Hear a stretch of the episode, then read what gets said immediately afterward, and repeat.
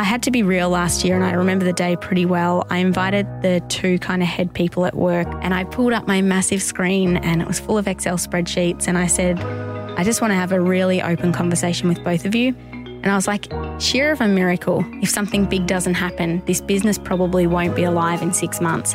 And I said to them, look, this is not saying you don't have a job, but if I was in your shoes, I would be looking for a job.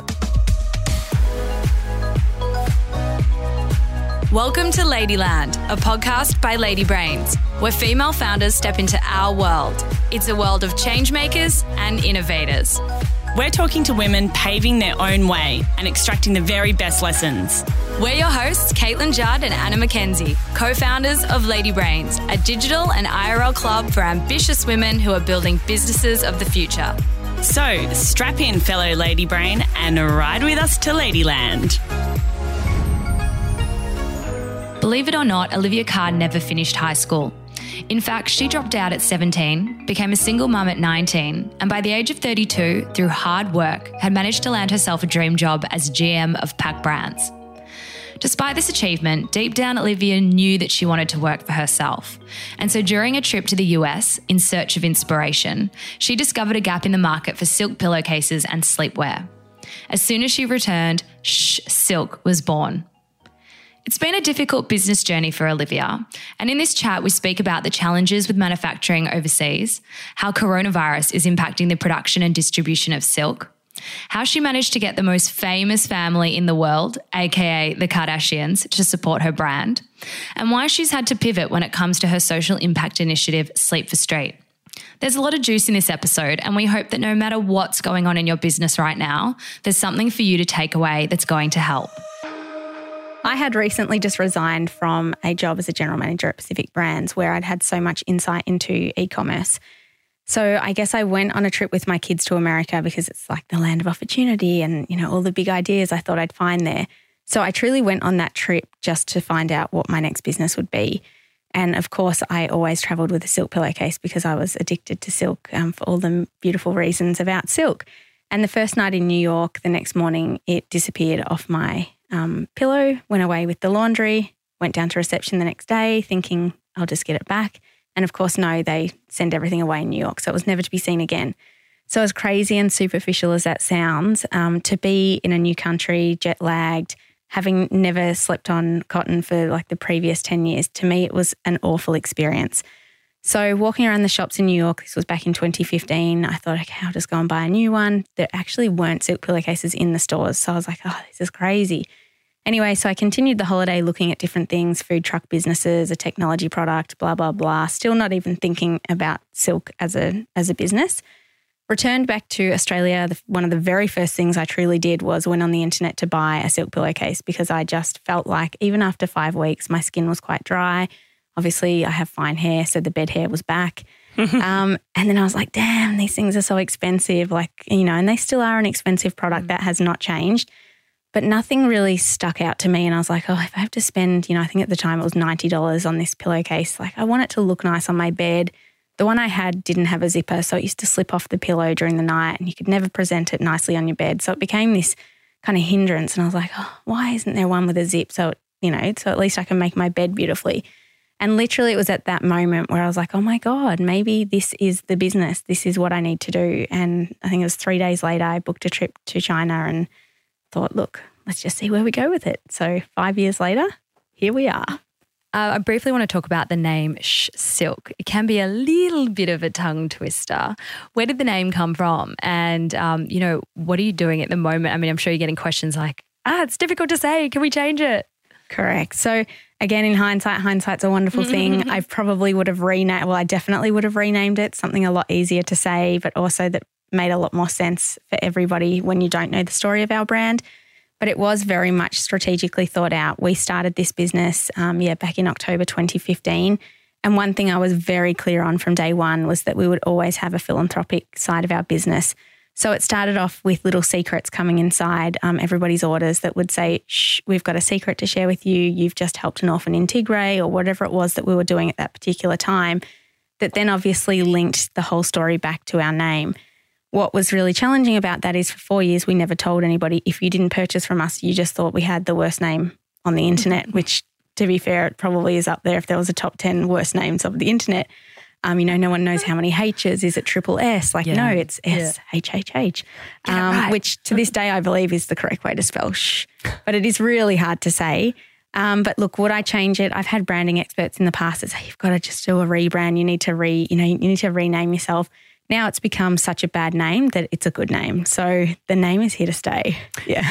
It's memorable. It is It is. memorable. Yeah. Definitely, especially when people say it. I think it's different when you read it compared to saying it. When you hear the shhh silk, you're like, hmm, Yeah. okay. Yeah. I'm You're telling me to be quiet? Yeah. yeah. So now there's, I mean, there is, um, we're doing some things at the moment with hotels, and obviously we are playing on the shh sleep. Like, Yes. so there's a whole lot of things that we're doing with it, but no, the name is is very hard to say. So I want to dive into China because you said that as soon as you had the idea, you literally jumped on a plane and went there to visit factories. Can you tell us about that whole process? Because it's really confusing. And it was people. scary. Yeah. Yeah. So again, I knew nothing about China. Um, I had dealt with China, like in when I say China, Alibaba, um, which I think years and years ago, when still is, I guess the one place you turn to if you're going to consider making any products in the world or looking to buy products. So my experience was really, you know, this is how you deal with China on the internet. I didn't know a lot about the difference between what you read and what you actually experience when you get to China. I now have so much understanding that um, you know, just because you see a shiny factory on the end of an email does not mean that they actually, in fact, have a factory. So I'm so thankful that I went on that trip. For me, the reason I went there is because I had to make sure that, again, this is my experience from retail in the past, that we were dealing with the most ethical factory that I believed we could find. So what I hadn't anticipated is that when I got there, I just had one supplier lined up, which is my first mistake. So if you are going to go to the efforts of traveling all the way to China, make sure you have five, six, maybe even seven different factories that you're going to go and see. So the first factory, they were really as um, you know, as I landed in China, I started getting all the WeChats or the WhatsApps, um, trying to push me off visiting their their factory. And I was like, no, like I've come all this way, like I don't understand. Let's just go to the factory. And then they kept saying, well, it's an hour and a half away, it's two hours away, it's two and a half hours away. And I said, I don't care if it's eight hours away. I'm mm-hmm. here. We're going to the factory. So I started thinking that was a little bit confusing, like why I'm here to see it. Why are they not letting me? Sure enough, they pick me up from the hotel and the car stops 10 minutes later. And I'm thinking, okay, that's a very short trip for a factory that's very far away. And we pull up to what I can only describe here as like a mini commission factory complex that you would see in Australia. Um, that's actually in a lot of towns what I guess housing looks like in China. And we walk up three flights of stairs and we enter into a tiny little room that's probably about the size of, let's just say, a kitchen in a standard Australian home. And I'm thinking, oh my goodness, now I know why they didn't want me to come to their pseudo factory. There were six ladies in this room with sewing machines. It was hot. There was an iron in the corner. There was no ventilation. And they were, I imagine, doing samples. They weren't actually set up to do manufacturing. And the whole time when I'm saying this is not a factory, they were looking at me blankly saying, like as if they'd never told me otherwise and that they hadn't sent me previous photos showing 150 machinists. It was a very, very scary experience. Scary because um, what tends to happen in China, it's so competitive for suppliers over there to find new customers that once they've found you, they don't want to let you go. So what I found then was happening is I'd get back to my hotel room and the car would still be parked outside because, of course, they were watching, making sure I wouldn't deal with anyone else. Um, it just became, it was honestly like for my first time, it was a pretty scary experience. I look back now and think, okay, well, what would the worst be? What would the worst happen if I did invite someone else into the hotel? Probably nothing. Um, but if it's your first time, I feel like those type of intimidation tactics can be quite hard to handle. And as a female, I just wasn't used to that type of business. So I was lucky enough during that trip to find some other factories and, you know, we just went and met with them in their offices. But then, of course, because I turned up and I was from another country and we had never spoken before, they knew I'd obviously was in China because you need um, you need invitations to get to China. So they knew I was there seeing other factories. So then it became really hard to get my hands on any samples or any fabric because then they didn't trust me because they thought I was comparing it to other factories. The whole thing was honestly incredibly challenging and I still push through. My advice now would be obviously, it's not imperative to go to China, especially not as early as I did. I feel like you should do the whole sample process online, deal with at least 10 suppliers, see how quickly they send things to you, depending on the product, like check out the quality. Is it genuine? Can you get it tested? And then when you've kind of narrowed it down to maybe three suppliers that you actually want to work with, ask them all for an invitation letter so that they each think you're coming to see them. Tell them as little as possible about your movements in China.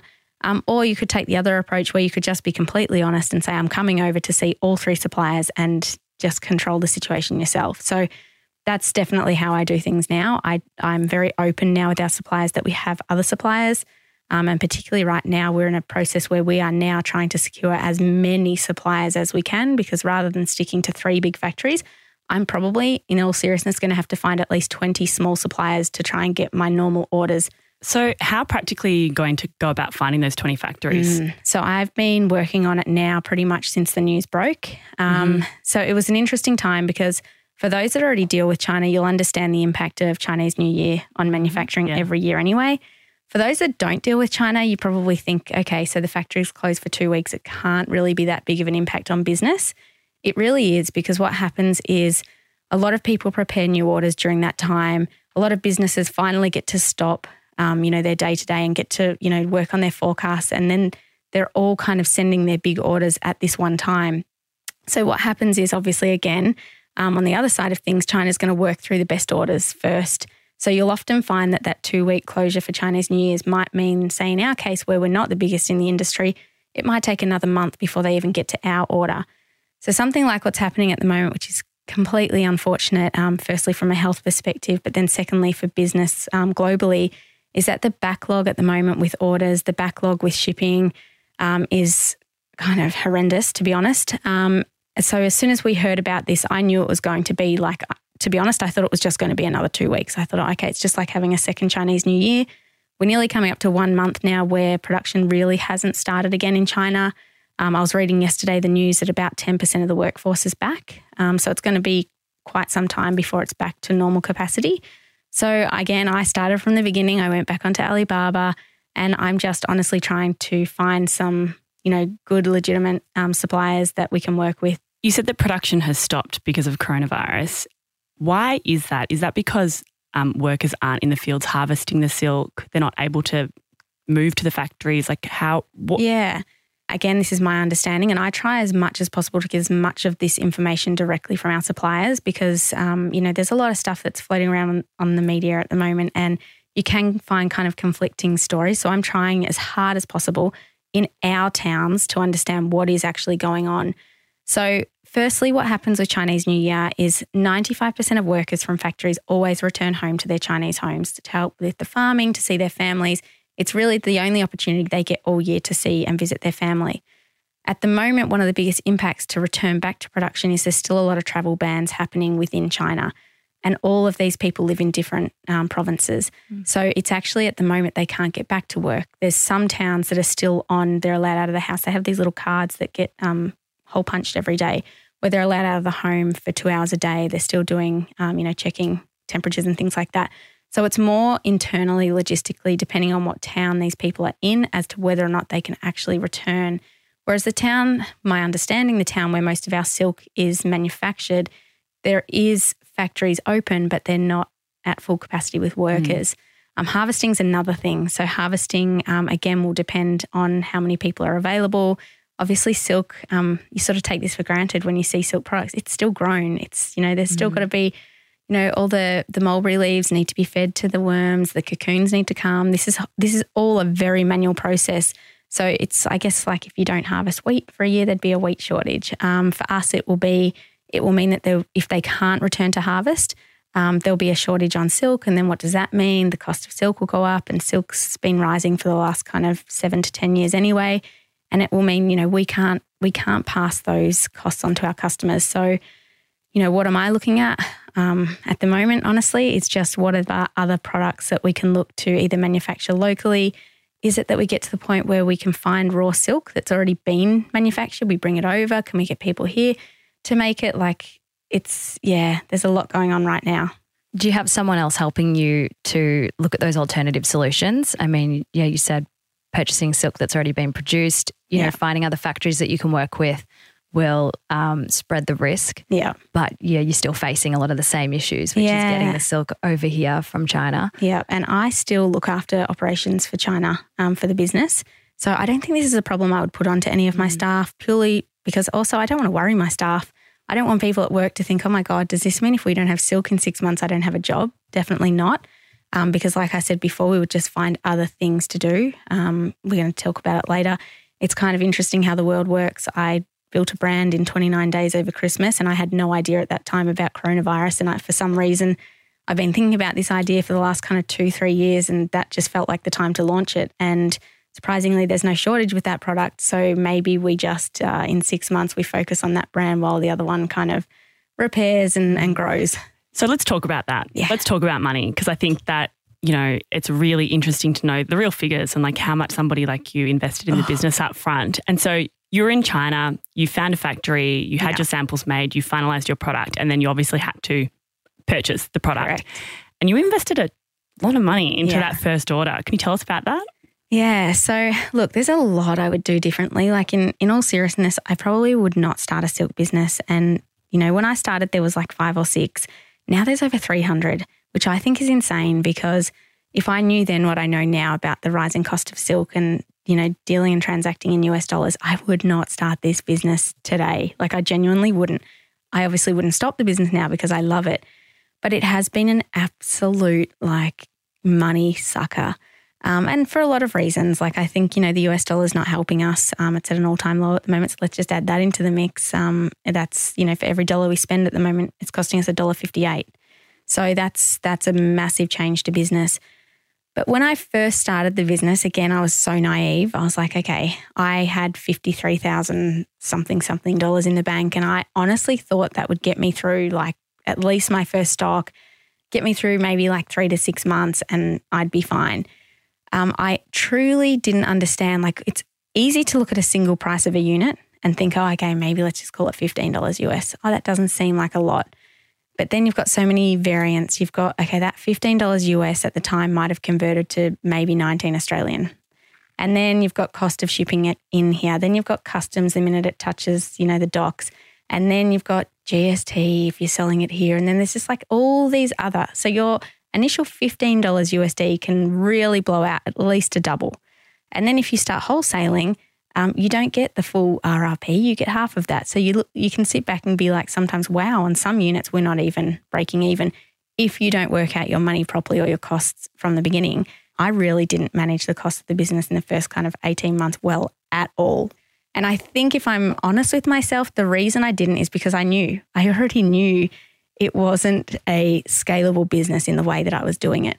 You know, I didn't I didn't do enough negotiating at the beginning. I went with one supplier. So there's a lot I did wrong um, initially, which is why the business probably ended up costing so much. I'm not a Facebook expert. I think in the first 12 months we threw $224,000 at Facebook and there was bit like there wasn't a return. Um, you know, we're with an agency now and I shared that with them. And so I think I went with the with the mentality that to get this business as big as possible, we need to be as fast as possible. And that's probably your point before where I was like, I, I tried to grow it too fast. Growing something that fast does not mean it's profitable. It just means you're making it big, which actually just means you're spending a lot of money, which I think is fine if you've got investors because that's kind of the point. You want to be able to grow a business, but when it's your own money, we quickly went from 50,000 to 100,000 to 500,000 to a million to, you know, and then it got to the point where, um, you know, my fiance and I, you know, after he sold a um, investment property and like literally we'd stopped our renovation and every cent went into it, we sort of stopped and went, we just can't get, like, we literally financially cannot keep doing this. And we had this crazy motto at home where it's like invest to grow, invest to grow, which was really just a major cover for both of us not sitting down and being honest with each other and saying, no, this is not working. Like it's not working. Um, so I would never want to see nor give advice to anyone to ever take the approach that I took. But when you get that far in, you sort of feel like now you have to get up. So you have to, you know, you have to keep fighting. Even if you look at it and think, oh, maybe we shouldn't keep going. There's no, there's no option to not keep going. Yeah, I was going to ask like once you get to that point where you go, shit, like we've invested over a million dollars and it's not working, something has to change. Yeah. What's in your power to change when you're that deep? Yeah, I think well, the first thing is you need to start looking at your numbers and detaching. For me, it took a long time to detach from this business. Um, it was almost like, you know, I probably made references in the first couple of years. Oh, it's my third child. No, don't do that. Never attach yourself to your business. It had almost become part of our home kind of, it's part of our debt. It's my problem. And, and there's a lot of guilt that comes with that. And it's really hard to run a business and continue to grow a business from a happy, inspiring place when you're really just chasing a number. Um, so yeah, a lot's changed in the last 12 months. Um, and you know, we we've not put any money into the business since October 2017, no, 2018, um, which for me was the biggest win of this business. And it's funny because up until that point, we hadn't realized nor ever tested could this business pay for itself. We just kept throwing money at it, but we'd never actually stepped and said, well, what happens if we don't this month? Well, sure, what happens is you start being a lot more strategic about the things that you get involved in, how much stock you carry. I mean, at one point, we were carrying, you know, over half a million dollars in cost of business in our factory. If you multiply that out, that's a lot to sell.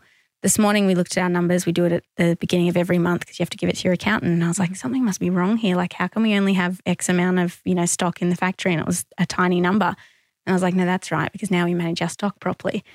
Oh, I feel like I could just write the how not to build a brand online. And yeah, anyway, so that's that's how you can waste cash in a business. Wow. Yeah. What other strategic decisions did you make to to retain more cash in the business and Yeah. not just be kind of throwing money, throwing money at the business? Yeah. So last year was a pretty dark year um, for the business. Look, and in saying that, I say it's dark, but I should be proud because a lot of businesses fail in the first three years. So we survived that first hurdle somehow.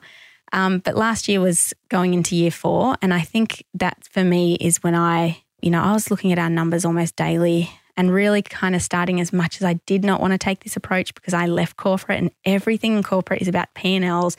You know, when things are tough, cut, cut, cut. And, you know, the first thing that they normally cut, to be fair, is staff. And one of my things is I will never cut staff, like no matter how hard it gets. And I think I just said this to you guys, you know, even if we don't have silk, nobody's leaving. Um, you know, I'll fight for that. But I had to be real last year, and I remember the day pretty well. I invited the two kind of head people at work, and I pulled up my massive screen, and it was full of Excel spreadsheets. And I said, I just want to have a really open conversation with both of you. And I was like, sheer of a miracle, if something big doesn't happen, this business probably won't be alive in six months. And I said to them, look, this is not saying you don't have a job, but if I was in your shoes, I would be looking for a job. That was hard though, because they were, they, as I said, they were my two kind of head employees at the time. Um, a miracle did happen. We got another huge order from a hotel, um, from the Beverly Hills Hotel, which obviously allowed us, but I don't want to run a business where you're waiting for that thing to fall out of the sky, you know, at the 11th hour um, of the financial year. So, you know, a lot is different this year. Um, I started paying myself on the 1st of December because I also realized if this business is going to survive, it also has to pay me. I can't be a slave to this business. I would never work for another brand for four years unpaid. And again, if I'm really going to detach and run a business, I need to be an employee of the business, not the business. So, yeah, yep. And I hope this isn't scaring people off starting business um, because it is fun and exciting. But I, I also want to be real. Like it's it's full on. And I hope that by sharing some of this with others, that if you do have a business or if you're thinking of starting a business and perhaps it's tough right now or perhaps you're not making money, it doesn't mean you have a bad business. You just need to go right back to the beginning and probably do do a lot of things the way that large corporates do, which is start with the numbers, work out what needs to go, work out what needs to happen, um, and manage your business properly. Don't live in this kind of unicorn world that I've tried to live in.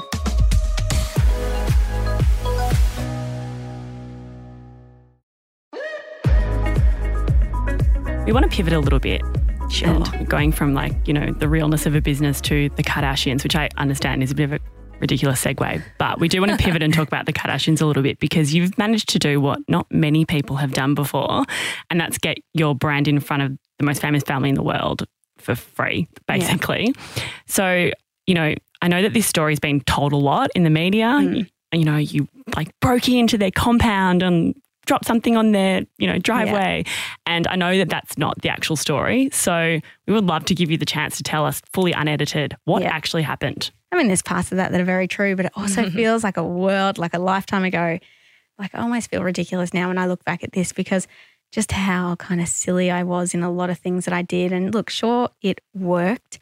Um, but again, it wouldn't work today. Um, and I wouldn't do that today. It's quite disrespectful what I did. Um, I didn't obviously set out to be disrespectful. And I'll explain what I mean by that in a moment. So I literally have this idea to start this silk pillowcase brand. And then I create vision boards because for me, everything's visual and all that's plastered over it is the Kardashians.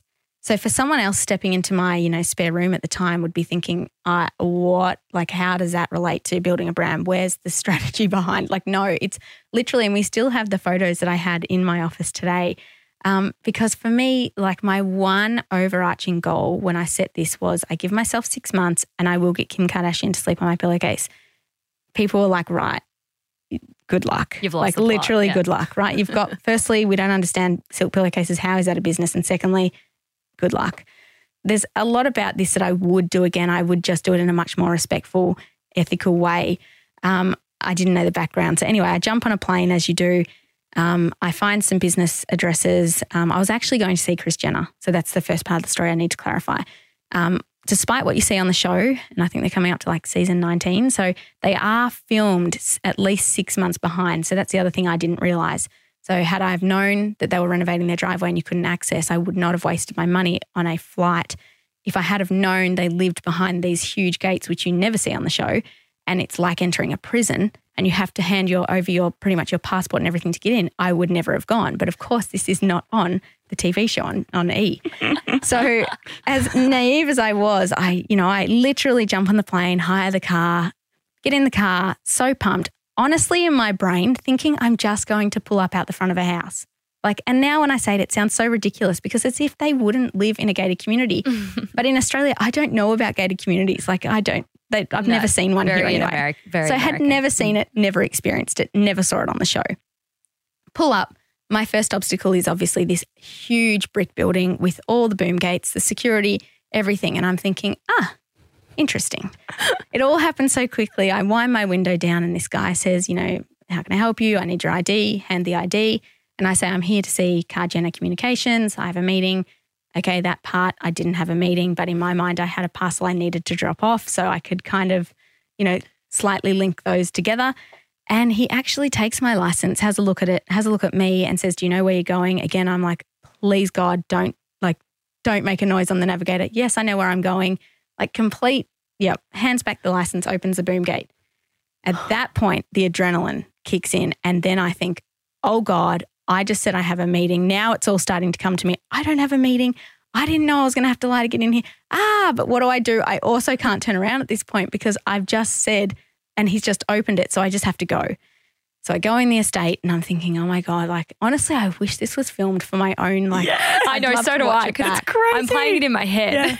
So I get to the address, and I mean, obviously, in this estate, it's pretty full on. Like some of the world's biggest celebrities live in these estates. Like you can imagine, just the whole experience was quite mind blowing.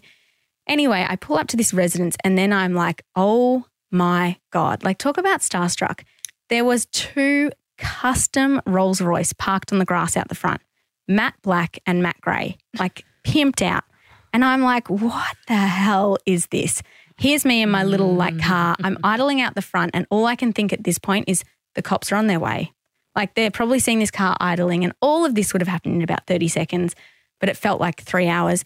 I'm like, what do I do? There's a huge do not cross, like the tape, because they're renovating the bloody driveway, which happened to be on the show six months later.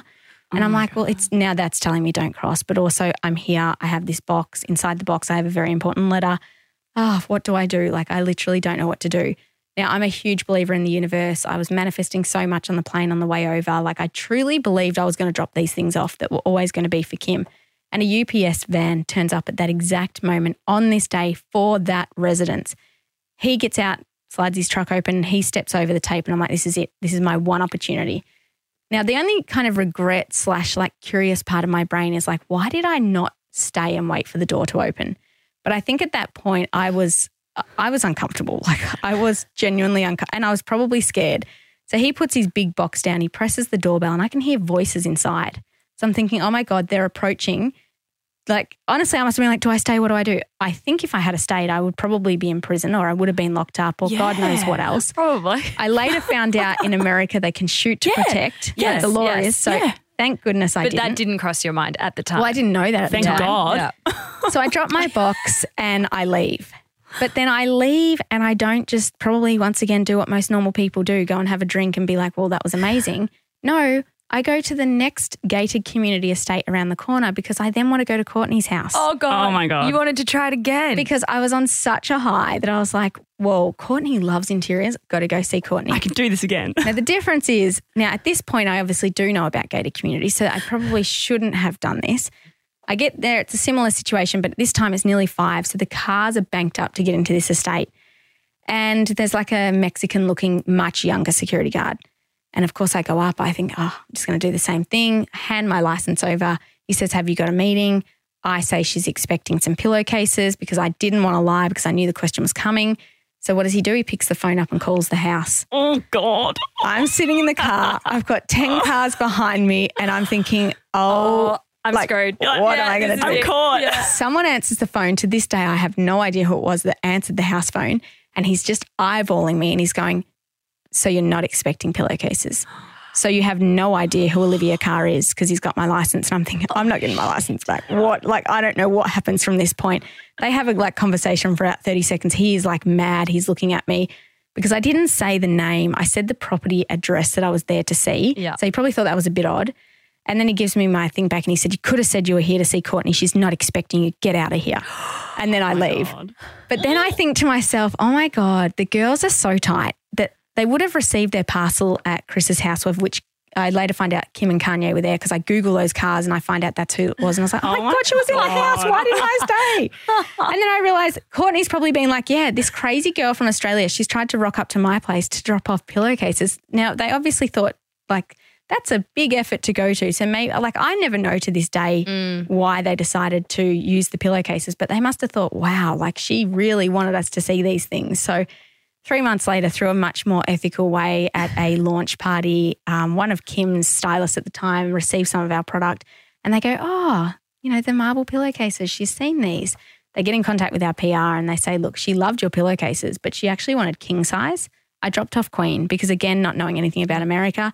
And in Australia at that time, we only had queen, so she couldn't even use them. So that was kind of the start of where it all happened. We made her some amazing king size, got them monogrammed. It was the start of my, like, it was an amazing story. But the, I think the important thing is that the media never talk about was actually what was inside the box that went to Kris Jenner's um, residence Tell us. and it was it was a four page letter. It talked about my life. It talked about my I guess my adventures of being a 19 year old um, pregnant mum. It talked about my triumphs. It talked about my goals. It talked about everything. Importantly, it acknowledged that what I was asking of them, a lot of companies would normally need to pay a lot of money for. I was very honest in the fact that I didn't have that budget, but I had a huge goal, and that goal was to always help the community. And what I was really asking of them was to help me with that bigger goal and, and making a commitment to them that one day I would do good on that promise, um, which you girls know we did last year in October, um, which we're probably going to touch on later. But I think that's the part the media leave out. It's the fact that I was sharing with them that, you know, my experience with homelessness when I was in New York, which is also why I started the brand.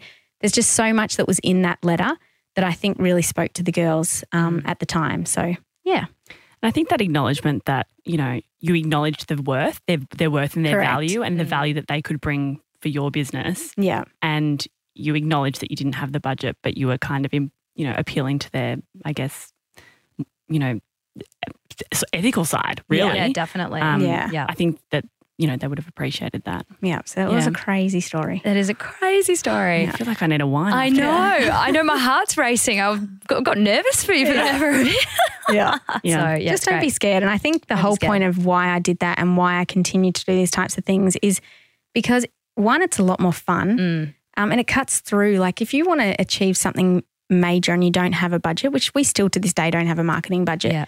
you need to be creative, but you also need to be, I guess, impressionable. Like you need to be fun and leave an impression. So, yeah, it doesn't require money. So don't let that hold you back. Just Yeah. Be brave. Definitely. And you have you've built a really strong relationship with the Kardashians over the years. Mhm. Um, can you tell us what else you've done to kind of you know yeah. harvest you know that relationship Yeah. and um, yeah and what's worked? Yeah, so I think initially um, it was more just sharing with them who I was um, to decide whether they even wanted to have a relationship with me, um, in fairness.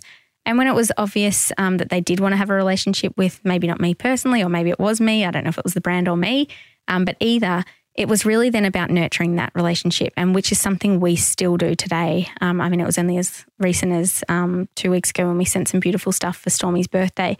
Mm-hmm. That's probably a really good example. It's so many brands just send their products, and these girls get thousands of parcels every week of the newest, the flashiest, you know, whatever it is that a brand's trying to pitch to them. We've never really taken that approach. It's always been for every 10 times we have touch points with them, eight of them don't include our product. So it might be when Kim launched her beauty brand, we researched what is her favorite champagne and then got magnums of them sent over to her so she could share it with her friends. When we launched our Sleep for Street, I worked out who was the, you know, favorite florist and just so happens to be the most expensive florist in both Paris and LA. Made a call to them and said, What do the girls like? What colors do they like? What sort of florals do you normally organize for them? Um, and they cost an arm and a leg. Um, these florals are incredible, but it's it's also like I look at that and I think we need to send things for the girls that they like. It's not about sending over a box of pillowcases and saying, "Hey, you know, here's here's mm. us again." It's more about nurturing that relationship and really getting to know them. Um, I think you know there's a um, photo that goes around a lot on the internet of Kylie wearing our sleep mask with her name all over it. That was her 20th birthday. The reason that happened is because we made cookies that went in that box that matched every single shade of lipstick she was about to launch for her birthday collection. So it was more about the cookies, and we were just lucky that she shared that product. So again, I think that whole like activation cost $126 with the cookies. So you don't have to have million dollar budgets. You just need to be thoughtful, but you also mm. need to be authentic. You can't do it once, sit back and wait. If you commit that you want to make a relationship with anyone, whether it's a hotel, whether it's a, I don't know, a real estate agency, it's got to be long term and you need to put the effort in and you need to have regular touch points with them and it needs to be very much a two way relationship. Yeah. So how Don't do you be actually, selfish? How do you actually structure that in your business? Like, do you have a role within your business who is PR and gifting, and they re- you have a hit list yeah. of people, and you research, and then you create these gifts? Like, how yeah. do you structure that? So for us, it's a whole team because, to be fair, it's probably the most fun part of our business. Mm-hmm. So it's something that other than my mum, who's in her 60s, who probably isn't overly excited about, you know, putting together cookie boxes or, you know, making lipstick pinatas um, and all the crazy things we've done. Um, but it is everyone upstairs and it can literally be obviously we have calendars of important dates and important dates for us include things that happen in people's lives, um, whether it's to do with their kids. And then we sit back and it's like craft days. It's like fun and we just come up with ideas and you know, sometimes we don't have as much time, but a lot of times we, you know, it's really like a team building around these particular presents. So, yeah, it's fun.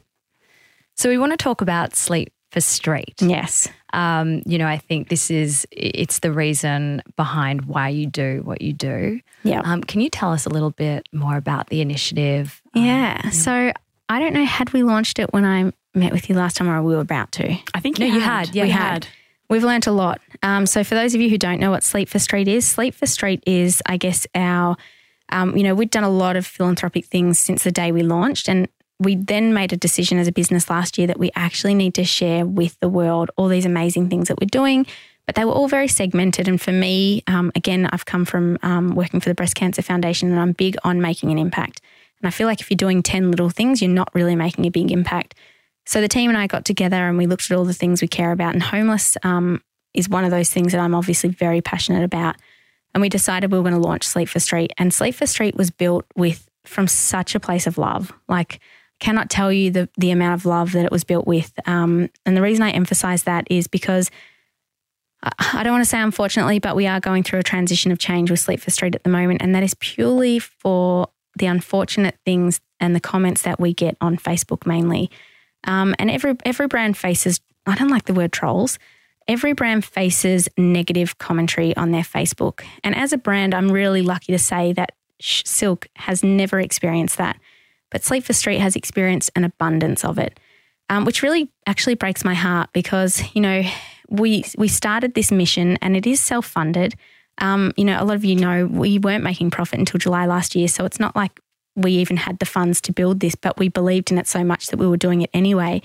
And Sleep for Street was designed where we'd come up with this world first, waterproof, light blocking um, eye mask for the homeless. And with every order, we would then forward them to homeless shelters um, throughout the world, which we are doing our first drop when I'm there in April. Um, should that trip go ahead. So we're still going good on our, our mission um, to every order up until that date, but we are unfortunately going to have to reshape the program because a lot of the commentary that's come through is – you know, wouldn't money be better? Um, doesn't this pose a safety risk for people? Why would they want to blindfold themselves when there's so much violence on the street? And like it just, it goes on and on. And it actually goes into quite a dark place online. And then you know what it's like a few comments, and then it turns into 10 comments, and then 10 people are currently having this whole conversation. And then I'm sitting there reading it thinking, whoa, stop. Like, we're doing something. We're not saying that we're going to change homelessness. We're not here as the one sole answer. Mm. But the reason it was started is because sleep deprivation is at the very beginning of what then turns into a lot of times drug use to try and sleep, alcoholism to try and sleep, schizophrenia because they don't sleep. Um, we were trying to just aid in that very, I guess, first piece of it, which was let's just give them an extra hour of day sleep. Now, we never said this was to use at night. It's, you know, if you actually, like we did, we spent so much time at homeless shelters talking to homeless people. The safest time they feel to sleep is during the day. The hardest time to sleep is during the day because of the light. So we were like, right, they're going to sleep in the day. Let's give them a mask that blocks it out. Let's aid. But I'm not going to get on Facebook and have this hour long conversation with every person that doesn't stop and think for a moment. Actually, they're just trying to do good. So we got some good advice um, from a businessman in Australia who has some amazing philanthropic um, initiatives um, all over the world, and he provided me with some solid feedback. Like I was pretty torn down when this happened. Like I'm got pretty thick skin, but when people were tearing my biggest passion down, I took it pretty personally. And he said to me, you know, the three big things that every human needs is food, shelter, and companionship we felt we were falling into the kind of shelter space, but maybe it was too disconnected. So he gave me some solid advice that maybe we reshape our initiative with the homeless to kind of empower them um, for change. So we're going to try and come up with some sort of, and we're still in our planning phase with this, where you know maybe it's as simple as reusable shopping bags, and we provide the shelters with packs of them that they can then sell while they're sitting on the pavement rather than having to beg. And we empower them to make their own money, um, so that it then gives them purpose that they then see kind of but look, who knows? I'll probably still get comments about that too. Because for me, it's not about just giving the money. We want to, we want, we genuinely want to be able to see the impact that we're having on people. Um, but Sleep for Street 100% will be changing. So you have something else very exciting happening in the wings. Can you tell us a little bit more about Ponytail Pro? Yes. Much better name. Can we just start there? Love it. So easy to say. okay, so let's start with that because I think that's important. So Ponytail Pro is, um, let's call it the next brand under our um, umbrella of brands. So yeah, essentially ponytail extensions. Where the idea came from, um, it'd been sitting at work. I had samples for a little while, so I, I had had the idea for a while. It came from a trip to China where I had an experience where I actually saw some hair extensions being made, real hair, and I was horrified how dirty this stuff looks before it's chemically cleaned, or however, I don't know how it's cleaned, but however it's cleaned, I'm assuming it's chemically cleaned. And I was like, oh, that's how hair extensions, like, there's parts of hair extensions that come from like the drains in hairdressing salons and like off the shop floor, and then they all get put together. That's and that's, prob- and that's probably the better side of real hair extensions. The other side that I then learnt about is that what I like to call the black market of hair extensions, which there's an amazing 10 minute video on um, Refinery 29 on YouTube. And it's literally the dark side of hair extensions. And it's um, a lot of hair still comes from India and Thailand and places like this where they are actually exploiting children and women and literally cutting their hair off, often without notice, you know, pinning them down. There's just a whole, this lady was amazing, this video.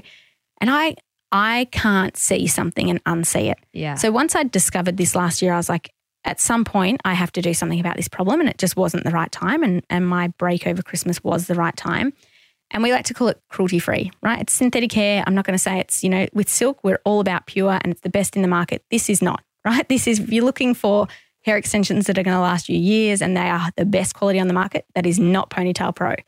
What Ponytail Pro is, is cruelty free. We do not believe in exploitation of women or children for hair. It's a fun accessory. If you've got a weekend out, if you're going for a girls' night, it's a piece of hair that can transform your look. You'll probably get maybe six to 10 uses out of it. They're going to cost you $50, $60 Australian. It's not a big investment, but you still get the same look. You can wash them, you can heat style them. So we still made sure that we acquired mm. the best quality synthetic hair we could. But for me, I wanted to keep it real. I wanted to be like girls, you know, because I know there's a lot of synthetic hair out there that's over $100, which I think is madness. Um, but it was for the girls who also, you know, there's a photo um, that we saw of um, Khloe Kardashian, and she has an entire room full of hair extensions. I was like, wow, that's cool. So we've developed a similar looking product. It's in a little suit bag. And if you want to have a whole room full of hair extensions and playful colors and whatever, you should still be able to have that at a price that you can afford because at the end of the day, it's just a hair extension. So, It's a bit of fun. It's yeah. fun. Yeah. So Makes that's you feel good. Ponytail Pro.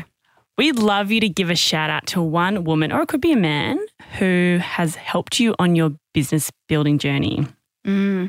there are so many. Um, I feel like I, I'm going to give two. Kate from Adore Beauty.